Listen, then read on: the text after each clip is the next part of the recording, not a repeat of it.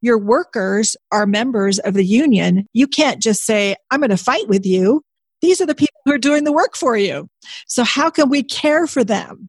How can we make, make partnership with the trade unions so that we can create a marketplace for what we're trying to sell? Welcome, everyone, to Do Well and Do Good. You're here because you have the desire to create financial freedom, but you also want to make a powerful, positive impact on the world. This podcast exists to tell the inspiring stories of men and women who have achieved both people who do well and do good. I'm your host, Dorothy Ilson, and I'm here to help you discover proof that individuals have the ability to make a massive impact. Welcome back, everyone, to episode 94 of the show. I'm so excited to introduce to you today's guest and my friend, Sue Dyer. I first met Sue when we attended a mastermind in Puerto Rico back in February, and I was absolutely blown away both by her business and by the mission that she has really committed her career to. See, Sue has been a leader in the construction industry for over 30 years, an industry that is known for being rife with conflict amongst different stakeholders working on eight, nine, even 10 figure value projects. But through her company OrgMetrics and supported by her incredible podcast Construction Dream Team, Sue is pursuing her life's work to change the culture of construction from combative to collaborative. She's also the founder of two 501c3 nonprofits and has served as the executive director for 10 different construction trade associations. In this interview, Sue and I dive deep into how to find opportunity in conflict and how to really deal with conflict effectively within a team. So, extrapolating Sue's mission and the work that she does beyond construction, you're going to hear lessons in today's interview that are applicable to any team, regardless of the industry or vertical that you are working in. I know you're going to get so much value from this episode, but before we dive in, I want to make sure that you are following me on Instagram. That's the best place to stay on top of what's going on with the show, find out who my guests are each week, and to connect with me personally. So if you enjoyed this episode, shoot me a DM on Instagram and let me know. I would absolutely love to hear from you. So without further ado, here's my conversation with Sue Dyer. Sue, thank you so much for coming on the show today. I'm excited to have you here. Well, thank you, Dorothy. I'm so excited to be here and it's so great to see you again. Yes, I just absolutely love, you know, going to masterminds. I think the best thing that comes of it is you get to make friends in so many different industries who are doing such incredible things. And so, you know, you and I really connected at that event and it's just so much fun to be able to do stuff like this now. It's true. Masterminds are so important. I really believe completely that there is a collective wisdom in a group and especially a team that's focused. And when everyone's committed to helping you, really enormously transforming things happen. I couldn't agree more. Well, so Sue, let's jump into your story. If you could set the stage for us, you know, what was life like for you growing up and what were the beliefs around money and success that were instilled in you as a child? You know, I grew up in a middle class family and my parents were probably polar opposites. My father had really suffered a lot as a child through depression. He had polio from the time he was five till he was 11. And then his mother was killed. And so he was on his own from the time he was 14. My mother grew up in a household where my grandfather owned a business and my grandmother was a developer and they owned all the houses on the street and they fed all the kids during the depression on the entire, all the families in the entire neighborhood. So they're really opposite in their feel for money. Uh, so I grew up with sort of both sides and I started, had my first job when I was 14. I worked in a dry cleaners.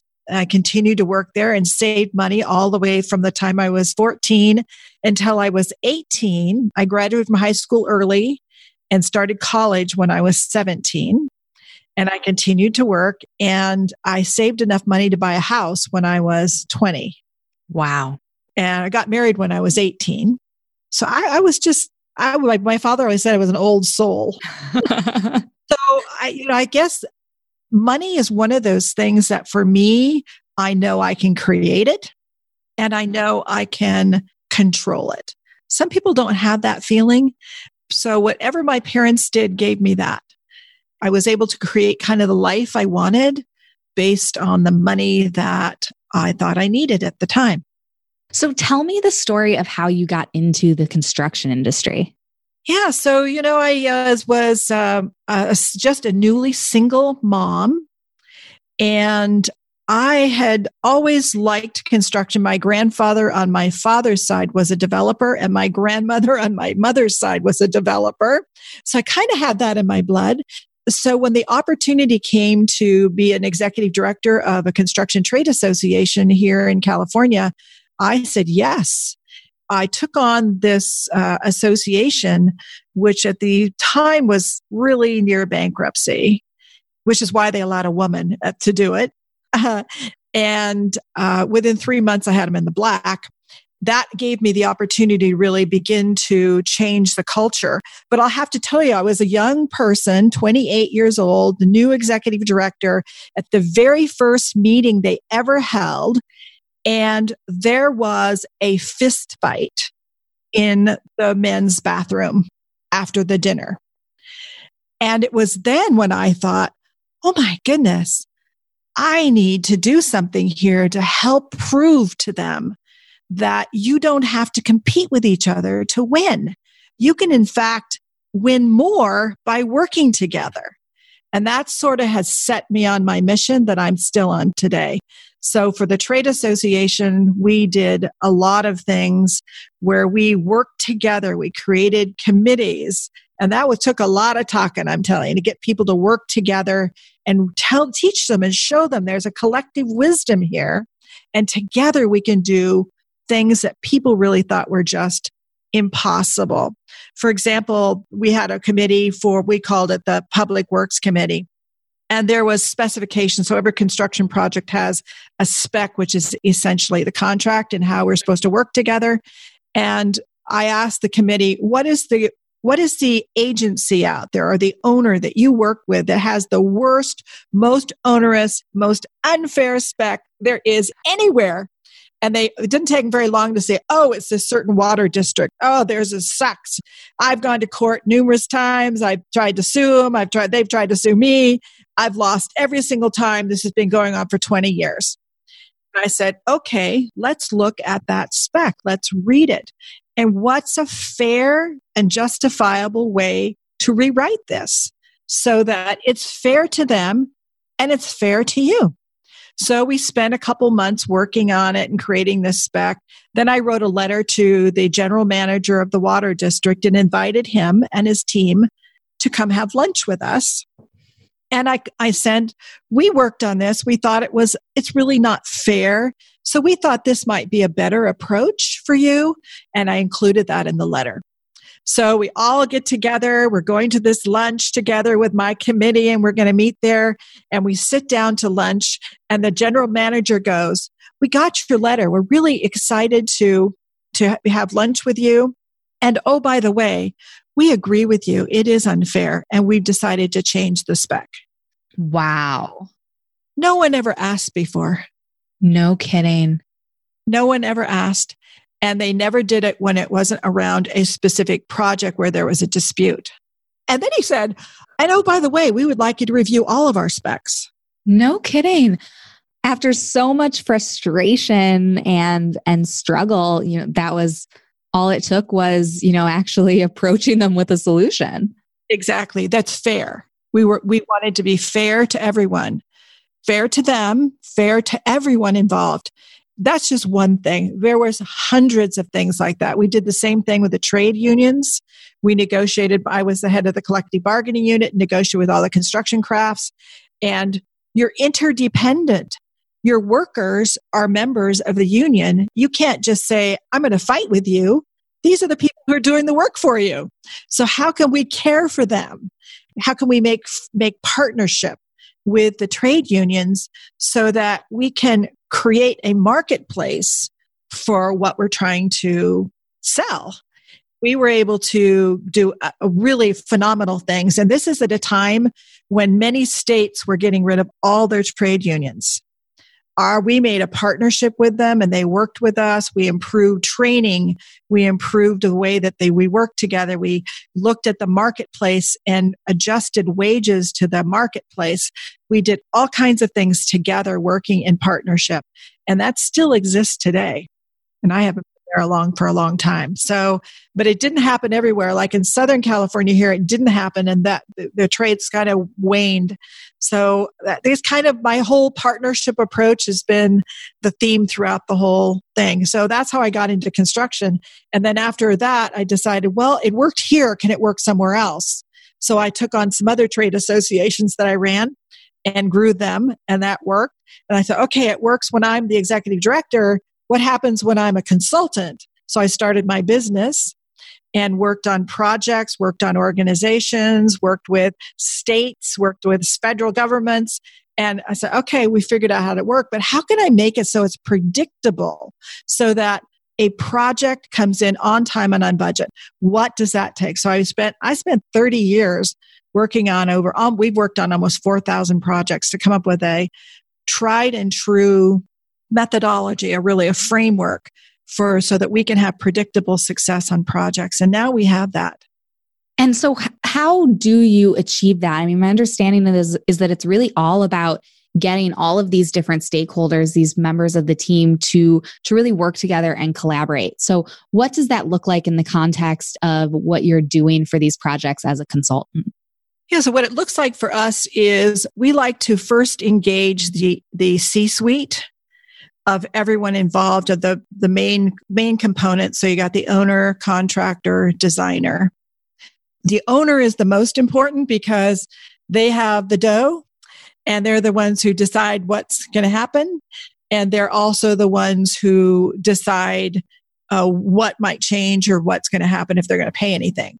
And they're the ones who have the need for the project. So the owner has more power. So you have a power imbalance built in, which creates a lot of conflict just by itself. So our process is trying to get everyone to come together so that we're one team and we really manage that power imbalance so that dialogue can occur and we can communicate and coordinate. And so that's the first thing we do is create an executive team typically and together they really make a commitment to we it doesn't take very long to get kind of get them committed to what does it take to be successful? They know it takes good communication coordination and collaboration. And if you don't have that it's a lose lose for everyone. So once they're committed to that they say okay these are the norms we want. Let's embed them. So we have a process where we bring together everyone all the stakeholders. We come together every month on large complex projects sometimes more often and they co-create what success is by creating goals and we have we always have a goal for quality for completion for uh, for budget and then anything that might be specific to that particular project and what they're trying to achieve.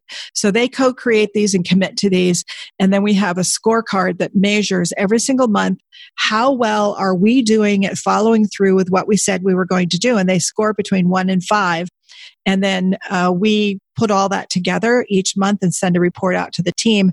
And we also have an algorithm that takes all those scores and calculates a momentum score. So they know whether or not they have a, mo- a, positive momentum or negative momentum and where it is so they can take action before it's damaged the project. So coming together and realigning. So I, years ago, I, I was part owner in an uh, engineering firm and we went into power plants these would have a fossil fuel or some kind of fuel that powered the, the plant. And then we would put instrumentation all the way through the plant. And then we would tell them we had this proprietary uh, process uh, that we would run to model the plant. And we could tell them, okay, change out these pipes, add a new valve here, run the turbine at this speed. And for the same amount of fuel, they could generate 10 to 15% more electricity. The same exact thing is true within your organizations and projects.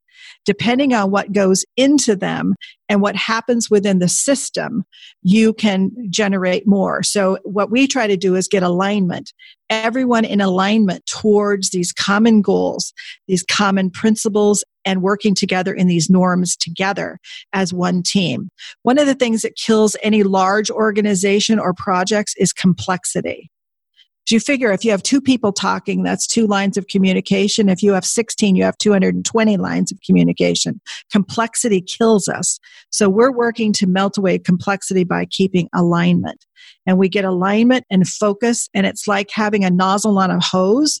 You've got water running through the hose, but as soon as you take that nose nozzle and you tighten it down and you tighten it to a narrow stream, what happens? You get huge force and momentum and power same amount of resources. So every month we come back together and realign and re- readjust our nozzle because over time chaos happens. The nozzle just naturally gets wider. So we're always making that nozzle tight, tighten it down, tighten it down so that we're getting momentum. So that's, that's really the process. Well, I think one of the most important parts of, you know, the way that you are are doing this so successfully is exactly what you mentioned on the fact that they are co-creating these standards. Because I think, you know, there's a very different experience that comes out of it when, you know, a leader just dictates you know this is this is what we're going to do and and this is how it works and this is what it looks like versus when people are given the opportunity to participate in that process then they buy into it at a far different level than when it's just dictated to them. Would you agree with that? Absolutely. I always tell everyone people don't argue with what they help to create. So if they aren't a part of the creation of it they will likely never buy into the level that you actually need them to in order to create a culture of everyone working together. Otherwise, they're just they're just uh, adhering to something as opposed to owning it. Right. Well, so continuing to extrapolate your work beyond construction, I mean, how should entrepreneurs approach conflict within their team? Well, my approach is non-adversarial years ago, I had the opportunity to work with some Aikido masters. And I don't know if you're aware of the Aikido as a martial arts, but it's, it's so fascinating because it's so congruent with my philosophy.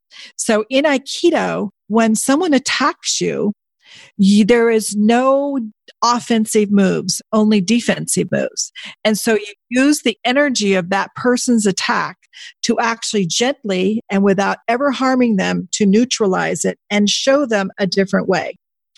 That's really what my approach has been is no matter what someone does, no matter what happens, I will not engage and become an adversary because as soon as I do that, my brain is now working on how to get even or how to do something against you.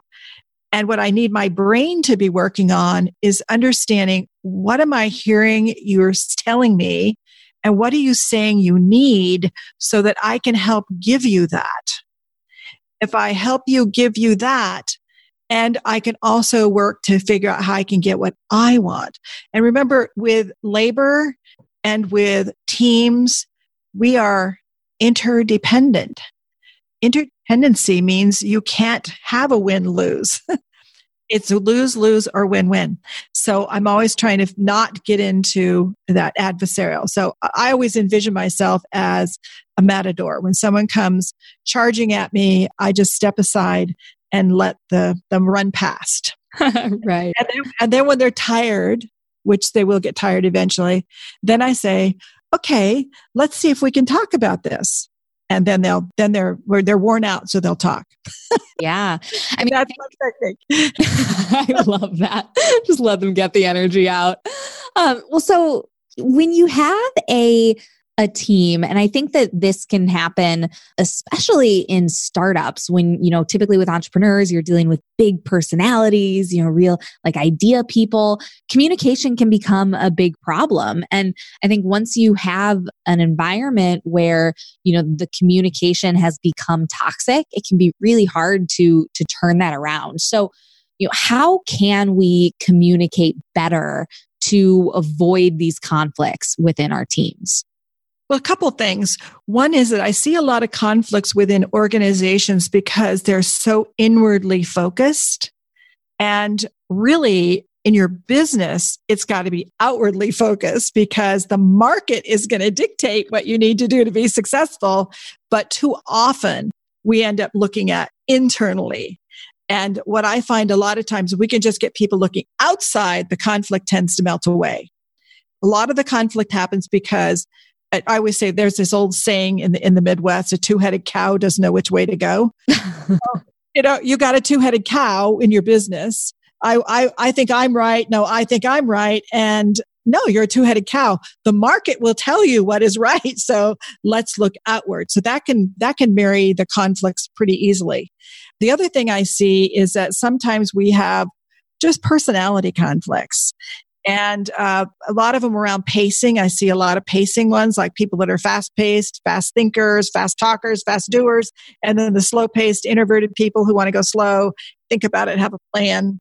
So you do get conflict over there, but people need to realize that is glorious conflict because it is allowing those two things to coexist that allows your business to be successful you want people who are driving hard out there and you want other people who are saying, wait a minute, let's make sure that we, this is financially feasible. You need those. And it is the intersection of those that actually makes it successful.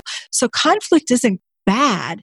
It's how you approach it and what its effect is and whether you can keep it constructive is what you really want to try to do it's it, a lot of people don't like it, but it is what allows us, pushes us forward to do more and do better. Don't judge it. yeah, yeah. Well, so elaborate on that a little bit. Like, where is the opportunity in conflict? Oh, there's so much opportunity in conflict. If you don't judge it as being bad, all of a sudden you realize that conflict may push you to somewhere that opens an opportunity that you never would have seen before and you never would have been open to before. That you would see, oh my goodness, who knew that this was even possible? But you have to be open to not judging that it's bad or heart or hurtful. Uh, you can transform co- any conflict into an opportunity. I really believe that's true, but it's how you approach it. To, again, stay non adversarial, don't engage, don't feel that emotional pull towards it. Be an observer, observe it. Isn't that interesting? Care about those people. I always say, love the people, love them. What, what's in their heart? What are they really telling me we need? I remember years ago being in a strike. You know, in, in my career, I've been shot at. I've had my phone tapped. I have threatened. I've had to leave town. So I'm talking about conflict. Wow. But I remember being in a strike situation. And so there were picketers everywhere and we were negotiating. We'd been negotiating for a long time. But when we're negotiating, one of the um, this was with the plumbers years ago, and the unions are kind of loosely uh, connected. So each each of the union locals had negotiated as a group, but the group had no power. So one of the one of the locals wanted a huge raise, like $7.75 an hour.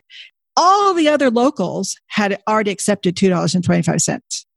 So they're all going, you can't give him that, you know. So, so we're taking a strike. So, so there's a strike and there's all this stuff going on. But you know, over time, listening to what he's telling me he needs, what he really needed was to save face. He needed to save face. So eventually, what we did is we took the contracts and we wrote into it exactly what he wanted. And then we wrote another paragraph that took it away. That way he could go back to his people and say, and then, oh, oh not only that, then we said, okay, what he really needs is to keep his people working and to get more people. So then we created this special category of people that was even at a lower rate so he could get more people into his local and that would be a win-win for everyone. And so he became the hero. He became the hero not only to his own people, but to all of the plumbers because he had, he had created this next level of thing that never could have happened if we weren't working at listening and trying to give him what it is he needed. And he, of course, he didn't tell us he needed to save face, but of course he needed to. I mean, I think so often it's about figuring out, you know, what is the real core of this issue. And you, I actually stumbled across an article that you wrote that was giving tips for dealing with project conflict. And one that stuck out to me was you said, remember, it's always personal. Could you expand on that? Oh, it always is. So whenever there's a conflict, like we we uh, one of the nonprofits that I helped to co-found is does mediation in the courts. And so we've been doing this for 24 years and we've done over 9,000 cases. So when the first thing we teach our mediators is whatever the conflict is about, not really what it's about. it's always about somehow it got personal. Someone's feelings got hurt.